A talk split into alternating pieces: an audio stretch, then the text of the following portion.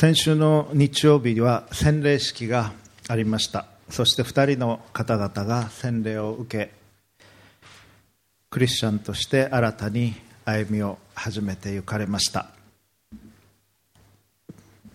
おめでとうございます。クリスチャンライフというのはどのようなものなのか。どんなイメージがあるでしょうか。一つのイメージはクリスチャンになるといろいろやっちゃいけないこととかやらなきゃいけないこととかあって大変なんじゃないだろうか。あれをやっちゃいけないこれをやっちゃいけないあれをしなきゃいけないこれもしなきゃいけない。というイメージがあるかもしれません。今日申し上げたいことはクリスチャンライフの中心は心の中のこと。心の中が変えられていくということ。外面的に何をするかしないかということよりも心の中が変えられるということが一番大切なことです。大学でキリスト教について話をする授業がありますけれどもそして授業の中で学生たちに一番最後に短いレスポンスを書いてもらうことがあります。あるいは質問まあ、日本の学生はあんま手を挙げて質問しないので質問も書いてもらうことができるのでそういうことをするのですけれども先週の学生からの質問にはこういうのがありました、まあ、愛についての話をし神が一番愛を重んじているということを話をその授業の中でしたんですけれども純粋な愛に基づいていない偽善的な行為を神はどういうふうに思っておられるんだろうか。それ全然意味がないことなのか？という質問でした。で今週の授業レポートを読んでるとあの質問すごく印象に残りましたという学生が他にもいました。自分もそれについては考えていたので、えー、すごく心に残りましたというふうに言っていました。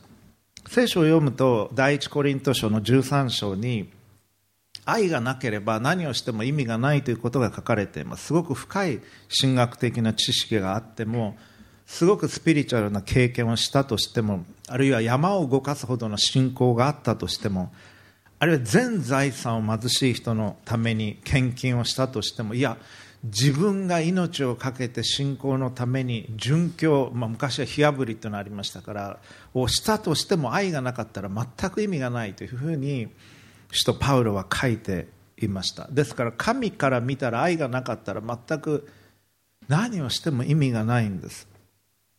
でも、まあ、例えば献金をし今日食べるものがない人にとってはそれで食べ物を買うことができるということになればもちろん悪いことではないし助けになります。でも神の目から見るときにあなた自身のこととしてはそれほど意味がないということです。何をしたとしても。そのことを学生には申し上げました。愛の動機があるということ。あなた自身のこととしては愛の動機があるかどうかということ。純粋な動機であるかどうかということ。心の清さがあるかどうか。真実さを求めているか。光を求める心があなたのうちにあるかどうかが一番大切なことなんです。結果としてそれによってどういうことが起こったかではなく神はそのことを何よりも見ておられます。今日これからお読みする箇所は今日の説教題はあなたの心から出るもの。The things that come out of you というのは今日の説教題ですけれども外面的なことと内面のこと心のことを対比したことが書かれてある箇所です。イエス様とパリサイ人たちの対話の中にそのことが現れています。この箇所をお読みしていきます。プロジェクターに出ますのでご参照ください。新約聖書マルコによる福音書7章の1節から23節。少し長いんですけれどもお読みしていきます。新約聖書マルコによる福音書7章の1節から23節。さてパリサイ人たちと幾人かの立法学者がエルサレムから来ていてイエスの周りに集まった。イエスの弟子のうちに汚れた手ですなわち洗わない手でパンを食べている者がいるのを見てパリサイ人をはじめユダヤ人は皆昔の人たちの言い伝えを固く守って手をよく洗わないでは食事をせずまた市場から帰った時には体を清めてからではないと食事をしない。まだこの他にも杯水差し銅器を洗うことなど固く守るように伝えられたしきたりがたくさんある。パリサイ人と立法学者たちはイエスに尋ねた。なぜあなたの弟子たちは昔の人たちの言い伝えに従って歩まないで汚れた手を手でパンを食べるのですか？イエスは彼らに言われた。イザヤはあなた方偽善者について予言をしてこう書いているがまさにその通りです。この民は口先では私を敬うがその心は私から遠く離れている。彼らが私を拝んでも無駄なことである。人間の教えを教えとして教えるだけだから。あなた方は神の戒めを捨てて人間の言い伝えを固く守っている。また言われた。あなた方は自分たちの言い伝えを守るためによくも神の戒めをないがしろにしたものです。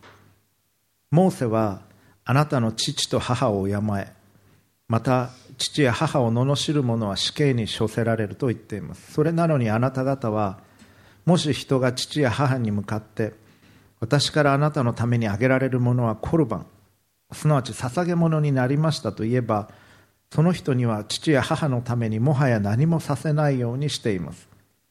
こうしてあなた方は自分たちが受け継いだ言い伝えによって神の言葉を空文にしています。そしてこれと同じようなことをたくさんしているのです。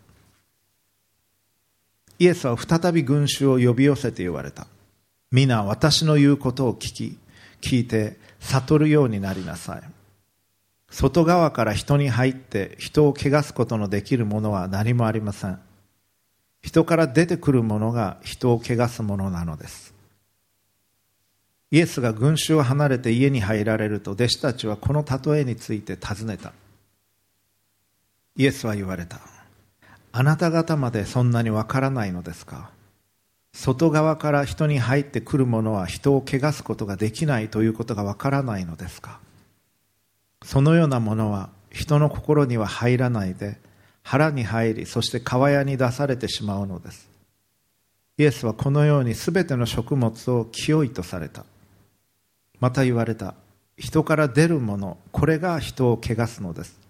内側からすなわち人の心から出てくるものは悪い考え不貧困盗み殺人姦淫貪欲横島欺き公職妬みそしり高ぶり愚かさでありこれらの悪は皆内側から出て人を汚すのです。以上です。イエス様は内側人の心それが一番大切なんだということを言われました。そしてイエス様はこのことを語られたのも愛のゆえです。群衆をパリサイ人とその話がありパリサイ人だけではなくイエス様は群衆を呼び寄せて多くの人々に皆私の言うことを聞いて悟るようになりなさい。愛のゆえにこのように指導されました。外から人間の中に入って、まあ、これは衛生上のことではなく神の前における霊的な宗教的な事柄のことですけれども外から人に入って人を汚すことができるものは何もありません。人から出てくるものが人を汚すものなのです。というふうに言われた。今日申し上げたいこと一言で言うならばどうか私たちは私たち自身の心を心から出てくるもの心の中にあるものに注意をしていきたいと思うのです。自分の心の中に何があるのかをよく吟味するということ。それが私たちが今日すべきことです。今週すべきこと。そして神はあなたの心の中に何があるかを一番大切に考えておられます。クリスチャンライフというのは立法主義としてこれをするとかあれをするとかしなきゃいけないとかいうことではなく心の中に何があるかということに気をつけた一番気をつけた生き方ということになります。私たちが自分の心の中にあるものに気をつけそしてそれを吟味する生き方をしていくために、えー、今日3つのことを申し上げていきます。何をすればいいのか。第一番目は自分の心を大切にするということです。自分の心を大切にする。ダイエットしている時には何を食べるかに気を使います。体に悪いものを食べない。体に良いものを食べる。そういう人はたくさんいらっしゃると思いますが、まあ、朝起きて冷たい水をまず一杯飲む。そういう人はたくさんいらっしゃると思います。でも心に悪いものを入れないように気をつけている人というのは実はそれほど多くはないのではないでしょうか。朝起きて清い冷たい水を一杯飲む人はいるかもしれませんけれどもそれに気をつけてはいるかもしれませんが朝起きてすぐにニュースを見てメールをチェックするという人も多くいらっしゃると思います。テレビをつけてそうするとニュースをしてたりあるいはスキャンダルを報道してたりあるいはさまざまな嫌味を言うような会話があるかもしれません。騒がしい忙しいそういう雰囲気が朝のテレビ番組にはきっとあるでしょう。そしてまたどうでもいいようなネットの情報を心に入れて一日をスタートする。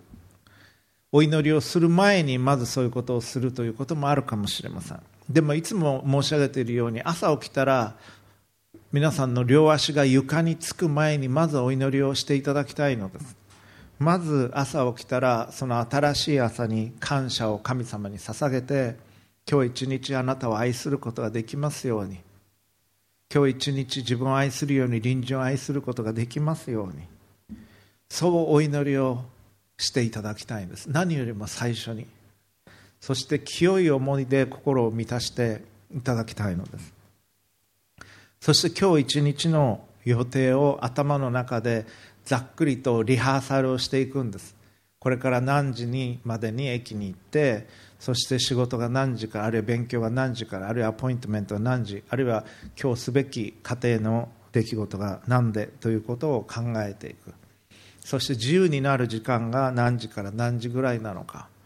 そして家に帰ってくるのは何時ぐらいなのか。そして食事をどのようにするのか何時に休みたいと思っているのかそして神様に今日一日近づいていきたいなという思いを新たにしていただきたいのでそれが心に影響を与えます。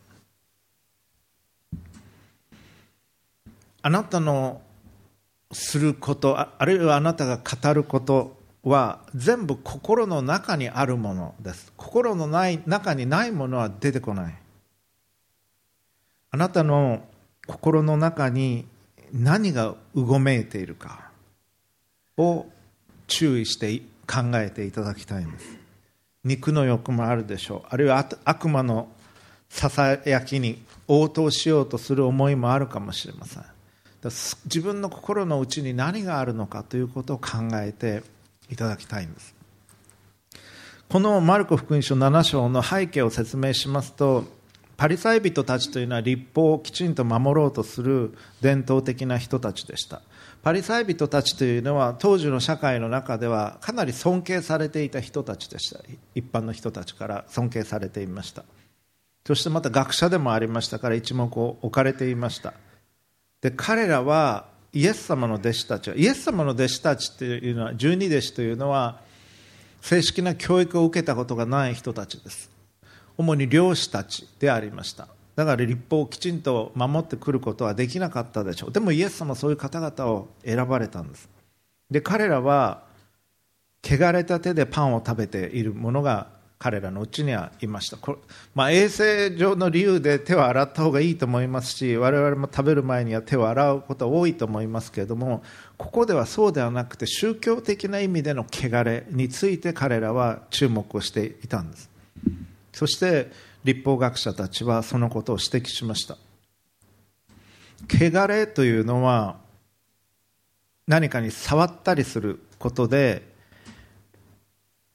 身が汚れるというふうに考えていました、まあ、日本でもそういう考え方っていうのはあるとあったと思います。例えばお葬式に行くと、まあ、人が亡くなっていますから、塩で清めるというような考え方があります。塩をまくとかそういうこともあるわけです。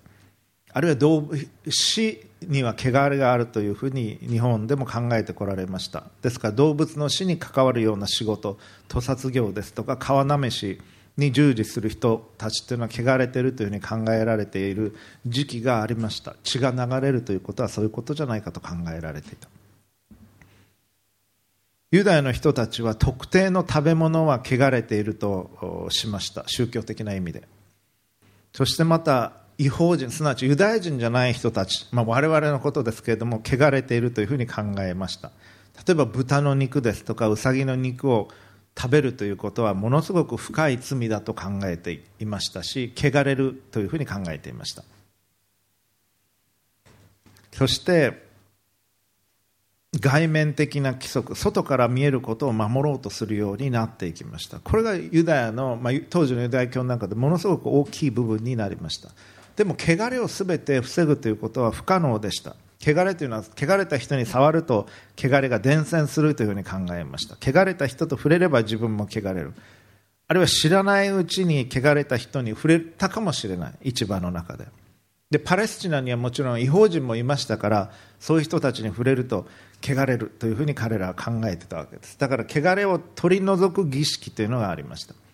朝起きるとまず手を洗うんです。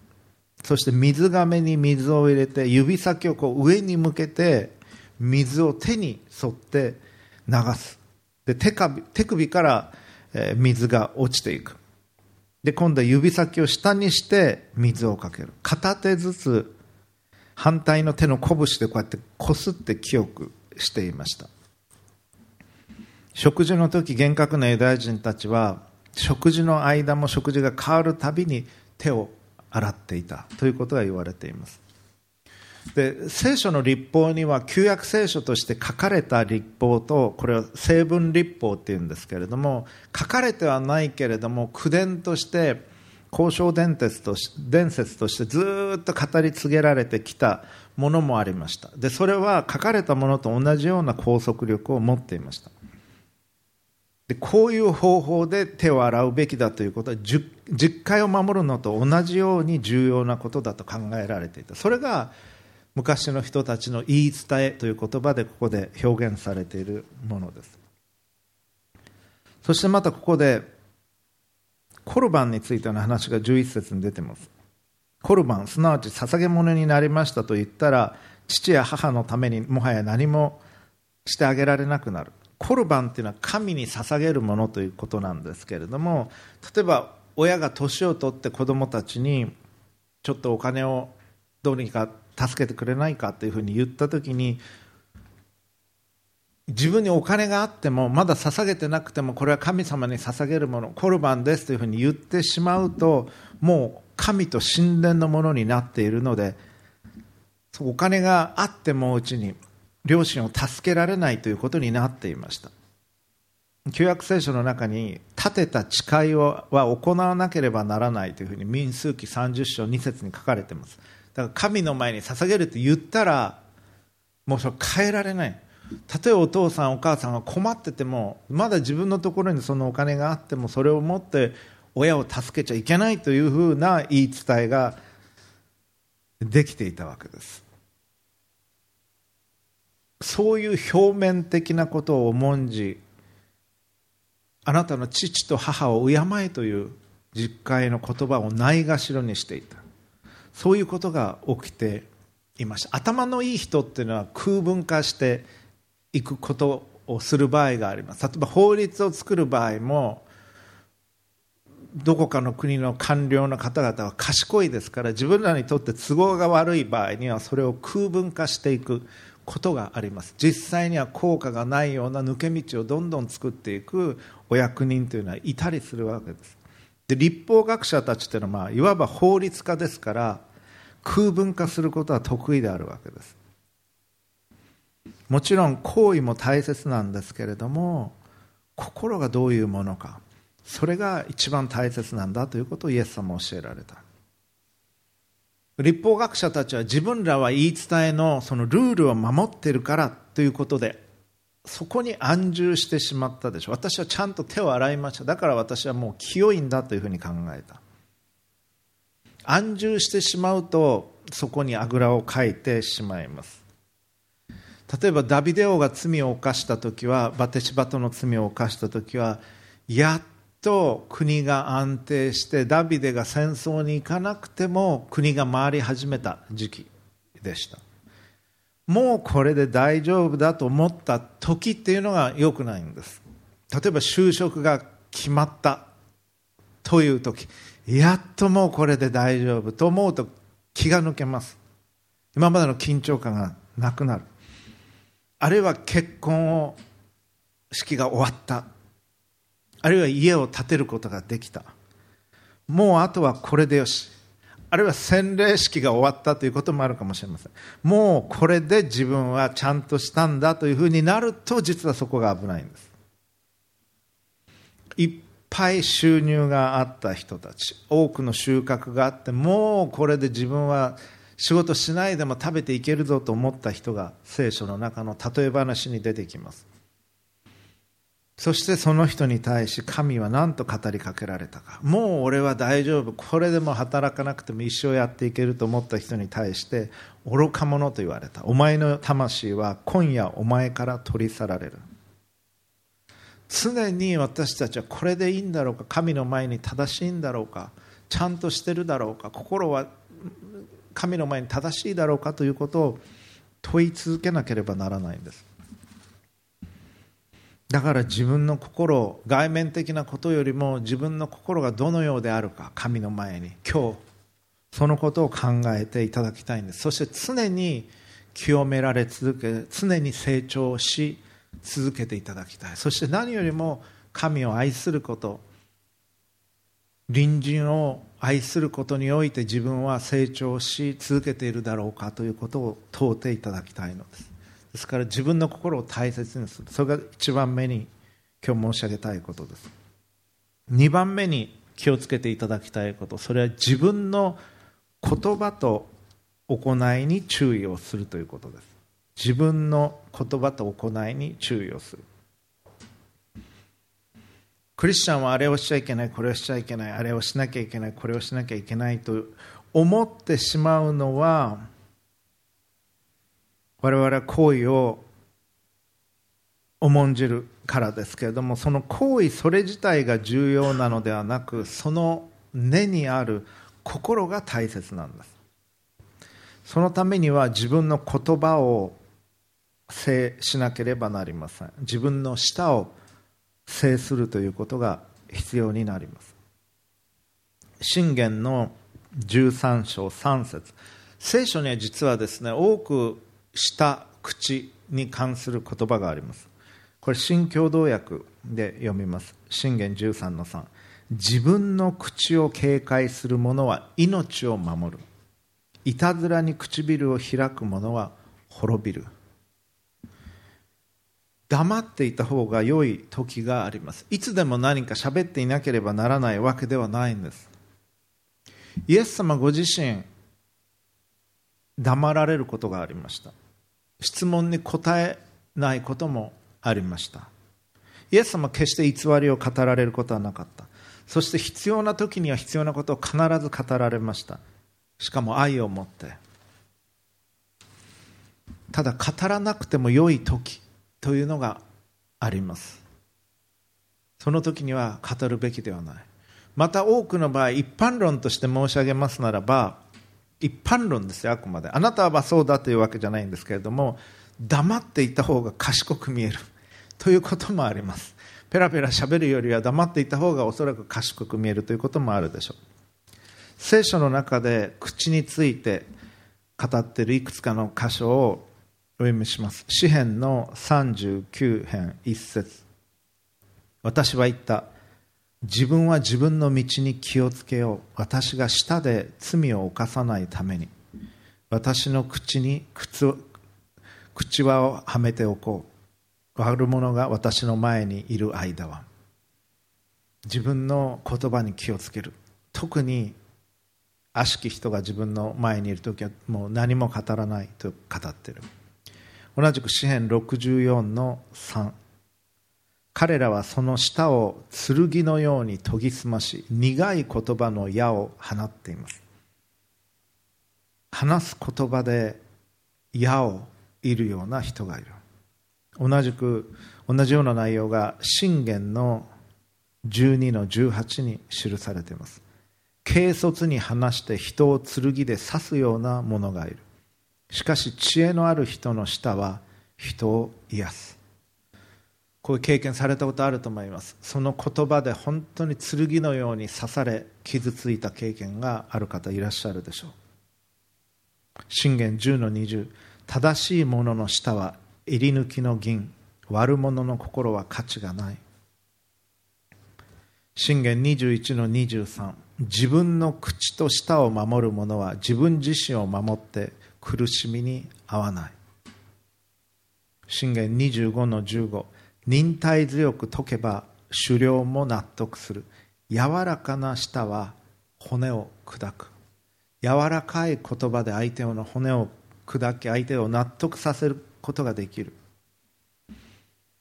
買い言葉に売り言葉に買い言葉と言いますけれども忍耐強く解き柔らかな舌で語る時に骨をも砕くような強い力強い言葉になりうるんだということも記しています。このように自分の言葉を制するということの大切さを聖書はたくさん言っています。新約聖書ではヤコブ書が一番そのことについて触れています。ヤコブ書1の26自分は宗教に熱心であると思ってもすなわち真面目な立派なクリスチャンであると思ってもということです。自分の下に靴輪をかけず自分の心を欺いているならそのような人の宗教は信仰は虚しいものです。ヤコブ3の5下というのは小さい器官ですけれど大きなことを言って誇るのです。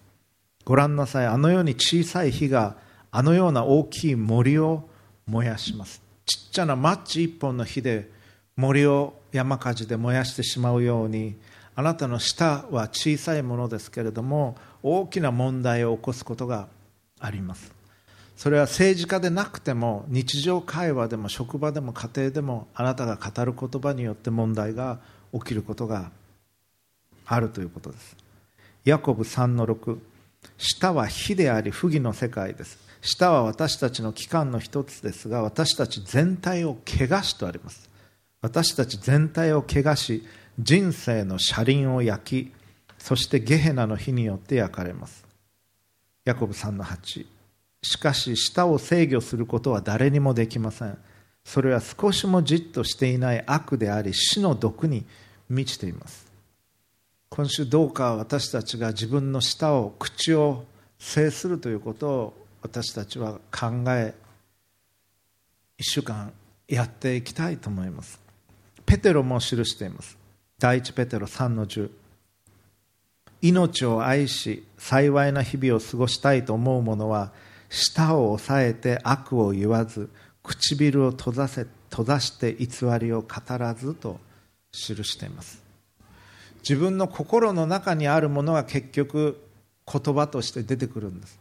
それは苦い思いであったり人を刺すような思いであったりそれはちっちゃい子供であってももうそういう思いが出てきて、えー、しまうことがあります。今日来る時隣に座ってたちっちゃい小学生の低学年か中学年ぐらいの子供だと思いますけどお母さんに友達の話をすごく大きい声でしてたので耳に入ってきましたがもうあの子のこと本当に嫌だとか頭にくるとか憎たらしいとか、えー、言ってそういうことを言われていました。ちっちゃい子供であってもそういう思いが出てくることがある。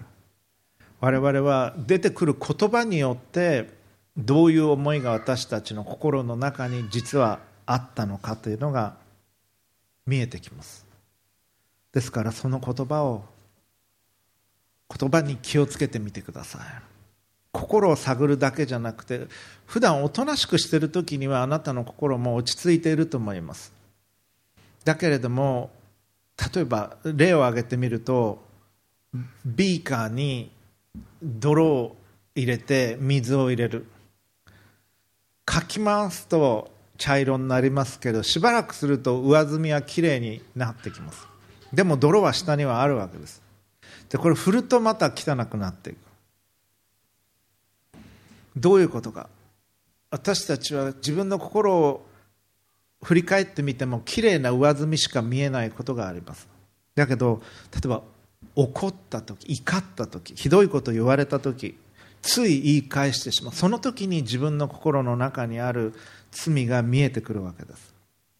あるいはひどい目に遭わされた時あるいはプライドが傷ついた時急に何か言われた時にすぐに言い返してしまいたくなることがあります。その時に今週ちょっと黙るようにしてみましょう。何か言われた時にすぐ言い返さず黙ってみましょう。ですから怒った時私たちは自分の心の中にあるものが見える。あるいは疲れた時。普段元気な時は大丈夫なんだけれどもきれいに静かに上積みが透き通っているように見えますけれども疲れた時に思いやりが欠けることがあります。言わなくていい一言が出てくることがあります。優しい言葉が出せないことがあります。相手の立場に立てないことがあります。そして思ったことをすぐに口にしてしまうんではないでしょうか。怒った時疲れた時そしてまたプレッシャーがある時結果を出さなきゃいけない時締め切りがある時イライラする。そして自己中心的なもうやらなこれやらなきゃいけないからごめんなさいというふうに言ってしまう。その時優しい言葉ではない言葉を語ってしまうことがある。アンダー・ザ・プレッシャーっていうのは怒った時疲れた時プレッシャーのもとにある時我々の心の様子が見えてきます。逆にプレッシャーがなくなった時リラックスしている時に心の中にあるものが出てくる場合があります。制御が解けてほっと思っていることを軽口を叩いてしまう。あるいはお酒を飲んだ時にそういうことになることだってあるかもしれません。セルフコントロールが緩くなるあるいはなくなってしまう。そして心の中にある自分の罪が明らかになるということがあるでしょ。その時にだからそういう時はもう早く寝ることです。早く寝る。一日を振り返り反省し罪の告白し早く寝る。日中であるならば黙る。一泊置く。怒4つ言いました。怒った時疲れた時プレッシャーのもとにある時プレッシャーがなくなった時に自分の言葉を制するようにしてみましょう。それによって自分の心を守ることができます。自分の言葉と行為に注意すると申し上げました。行動についてもそうです。自分の行動をコントロールする。まずはプランニングから始める必要があるでしょう。1週間の予定表予定を大体日曜日には考えると思いますけれども今週の時間の使い方。どういうふうになっているか。我々が本当に信じているものというのはどこに現れるかというと時間の使い方とお金の使い方に現れます。そこに本当に信じているものは出てきます。神様は全知全能で愛の方だって分かって言ってても神と過ごす時間を計画してない。神のためのお金を使ってない人というのは本当には信じてないと思います。実は本音の部分では信じてない。本音の部分で信じてる人は神と時間を使いたいと思うし神様が願われることにお金を使いたいと思うと思いますし実際使うと思います。ですから我々が頭で頭脳で考えることとお腹で腹で信じていることっていうのは違うことがあるんです。我々がどういう行動をしているかどういう計画を立てているか。そしてそしてまた急な出来事で人との出会いの中でどう反応するかというのもあります。それも自分の内側にあるものは出てくると思いますけれどもまずは計画を立てるところから今週1週間の計画を立てもう今年も100日もないわけですけれども今年の計画を立てあるいは来年のカレンダー買われる人もいるでしょうけれども計画を立てていく中で神をどれだけ大切にしているかそれが現れてくると思います。自分の人格というのは日々の習慣の中で培われていきます。だから朝起きたらまず神にお祈りをし一日朝を感謝し神を愛することを願い求めそして隣人を愛することを願い求める祈りを持って始めていただきたいと思います。そして言葉を制しそして行動を計画をしそしてとっさの場合の行動も制するように共に試みていきましょう。今週1週間。2つのことを申し上げてきました。3つありますか？第3番目のポイントいきますが第1番目は自分の心を大切にするということ。第2番目は自分の言葉と行為に注意をするということ。第3番目には心の清さを求めて祈るということです。心の清さを求めて祈る。心の清さを求めるためにはどうすればいいんでしょうか？何か自分が変わっていきたい時には模範を見てそのようになりたいと心から願うことです。そしてそれを始めていくことです。例えば野球をやってる人だったらプロの野球選手のプレーを見てすごいなと思うような経験をしたことあるでしょう。あんな風になりたいなプロ野球の選手になりたいなと思った人もいるでしょう。サッカー選手のすごいゴールを見てあるいはドリブルを見てあんな風にやりたいなバスケット選手ボールの選手のドリブルを見てあすごいなと思ったこともあるでしょう。イエス様を見てあんな風になりたいと心から願うことです。そして清い人の間近にいるという幸いがあるならばそれを見てあんな風になりたいと思うこと。あるいは書籍を通し知るアッシジのフランチェスコの祈り。あるいは聖キアラ様の歩みを見人生を見あんな風になりたいと思うことというのもあるでしょう。そしてそう願う時にはやっぱり祈ることが大切だと思います。神様に本当に清くなりたいです。本当にあなたの近くに近づいていきたいです。あの方のようにあんな歩みをしたいです。その真似をするところから私たちは入っていきます。心から本当に心から求めることがなかったらそういうふうにはならないです。私は中学生の時にギターを弾き始めてもうこのフレーズ本当に弾きたいと思ったら当時レコードでしたけどそれをカセットテープにダビングをして何十回も何百回も聞いてそれをコピーして、まあ、それでもプロのようには弾けないわけですけども本当に弾きたかった。だからそれやりました。で英語だってそうですね。本当に喋りたいと思ったら勉強するし大体真似をするわけです。こういう発音になりたいと思ってそれを真似をしていく。本当にやりたいと思うことって大切なんです。意思があるところに道が開けるというふうに言いますけど本当にこれをやりたいっていうのがあるならばそれは実現と向かっていきます実際に。本当に清められたいと思い本当に神の愛のうちに行きたいと思うならばそういうことに時間を使うはずなんです。祈りに。またそういう本を読みそういう人について学びまた聖書を読むことに時間を使うようになっていくと思います。前にも言いましたけれど朝駅に行く途中に主の祈りをしておられるでしょうか。空を見上げて天にいらっしゃる私たちのお父様見上げてこの方に本当に信頼をしこの方の御国が本当に来てほしいと願っておられるでしょうか。この方が願っておられることが天で行われるようにこの地において私の人生になってほしいと本当に願っておられるでしょうか。主の祈りはそこから始まっていくんです。主の祈りを心からしていただきたいと思います。そしてこの心から求める心の清さを求めて祈るということ本当に願うということがとっても大切なんです。イエス様の弟子たちは十二弟子たちは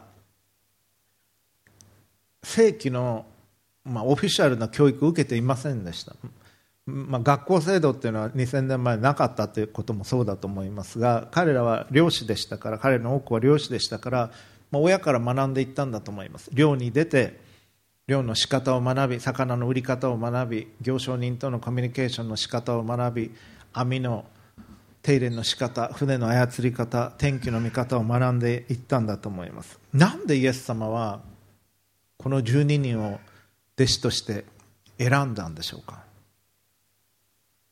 聖書も知らない。おそらく文字も読み書きができたかっていうのは疑わしい。パウロはもちろん教育を受けてましたけれども皆さんが弟子を取るとするとどういう人を選ぶでしょうか？もっとバックグラウンドが良くていい学校出て優秀そうでなんか能力もあっていろいろできそうな人結果を出している人を選ぶかもしれない。でもイエス様はイエス様の周りには大勢の人々がいましたけれどその中でイエス様はこの12人を選ばれた。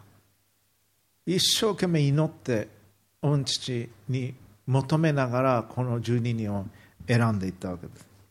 ある人に言われました。彼らはまっさらでイエス様から学んでいくことができるようなそういう性質を持っていたからではないだろうかというふうに立法学者だったらもう聖書は知ってますけれども固まってるんです。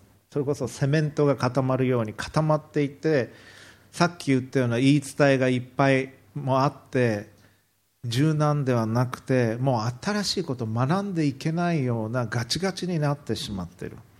それに対して弟子たちは聖書もそれほどおそらくよく知らなかったかもしれない。でもイエス様と共に生活をすることでイエス様からそれこそスポンジが水を吸うようにどんどん吸収していくことができた。ではないだろうか。そういうふうに言われた。んですね。で私はそれ正しいと思いました。弟子たちは英語で言うのは teachable という言葉があります。教え教えてもらうことが可能な人。teachable people というのがありますけれどもそういう性質を持っていたんだと思います。だから学者じゃなくて彼らを選んだ。出来上がっていなかった。そういう性質ですごく大切なんです。私は自分自身のことを誇るつもりは全くありませんけれども私はいつでも新たに学んでいきたいと思います。私は学者ですし神学者もう50を過ぎたキリスト教神学をずっとやってきた神学者です。大学の教員です。もうある意味で固まっている年です。普通であるならば。でも新しいことに対してオープンであり続けたいと思っています。どんどん違う伝統からも学んでいきたいと思っています。それは私はいい性質だと思っています。自分で言うのもなんですけれども。それは学んでほしいと思うんです。皆さんも。どこまで行ってもさらに成長していかなければならない。新たなことを学んでほしい。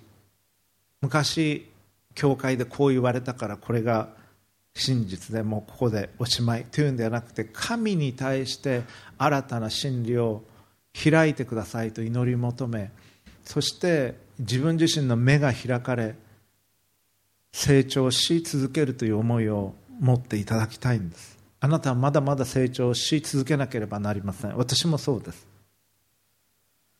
そしてイエス様がどういう歩みをされたのか。そして聖人と呼ばれた方々がどういう歩みをされたのか。そして神の清さに近づいていくためにはどうしたらいいのか。神の恵みの中により神の背中を体温が感じられるほど近くにいるためにはどうしたらいいのか。ということを心から求めていただきたいんです。イエス様の愛をまず考えてください。そしてイエス様の愛のうちに今日今週歩むことができるようにイエス様の愛をそれこそ日だまりのように温かい日だまりのようにイエス様のその愛の中に自分が今週いるということを求めていただきたい。そして罪が示される時に悔いを改めましょう。お互いに示される罪を神の前に正直に申し上げて悔い改めもう一度新たに進んでいきたいと思います。そして神の愛で自分が満たされるように求めていきましょう。求めなさいそうすれば与えられますと言われたのはこういうことです。特第一に信仰の事柄です。神の愛が分かるように神の愛のうちに歩むことができるように神の清さに預かることができるように求めなさい。そうすれば与えられます。叩きなさい。そうすれば開かれますというのはそういうことです。どうか自分の心を探ってください。そこに何があるのかあなたの心の中に。本当にあなたは神を知りたいと願っておられるでしょうか。神の愛のうちにいたいと願っておられるでしょうか心から。何をするよりもしないよりもそれが最も大切なことです。御国が来ますようにと心から願うかどうか。御心が天でなるように地においてなりますようにと私の人生に御父あなたの御心がなりますように。あなたは愛の方ですからあなたは天の父ですからあなたに信頼しあなたをお愛ししあなたの御心を求めますと心から願われるでしょうか？本当にあなた神と共に歩みたいでしょうか？そのことを問うていただきたいのです。あなたの心の内に何があるか？それを問うていただきたいのです。共にお祈りをいたしましょう。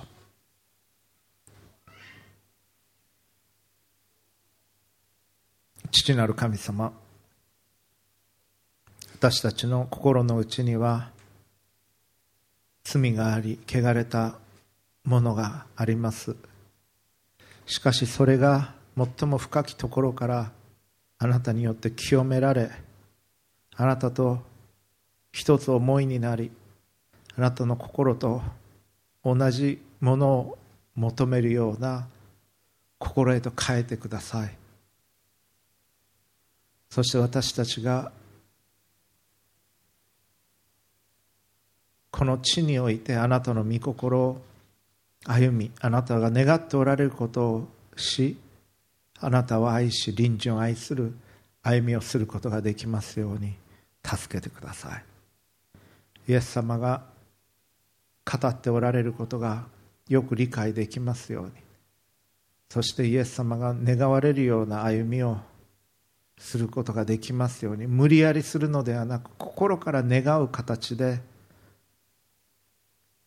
イエス様と共に歩ませてください。救い主主イエスキリストの皆によって祈ります。アーメン。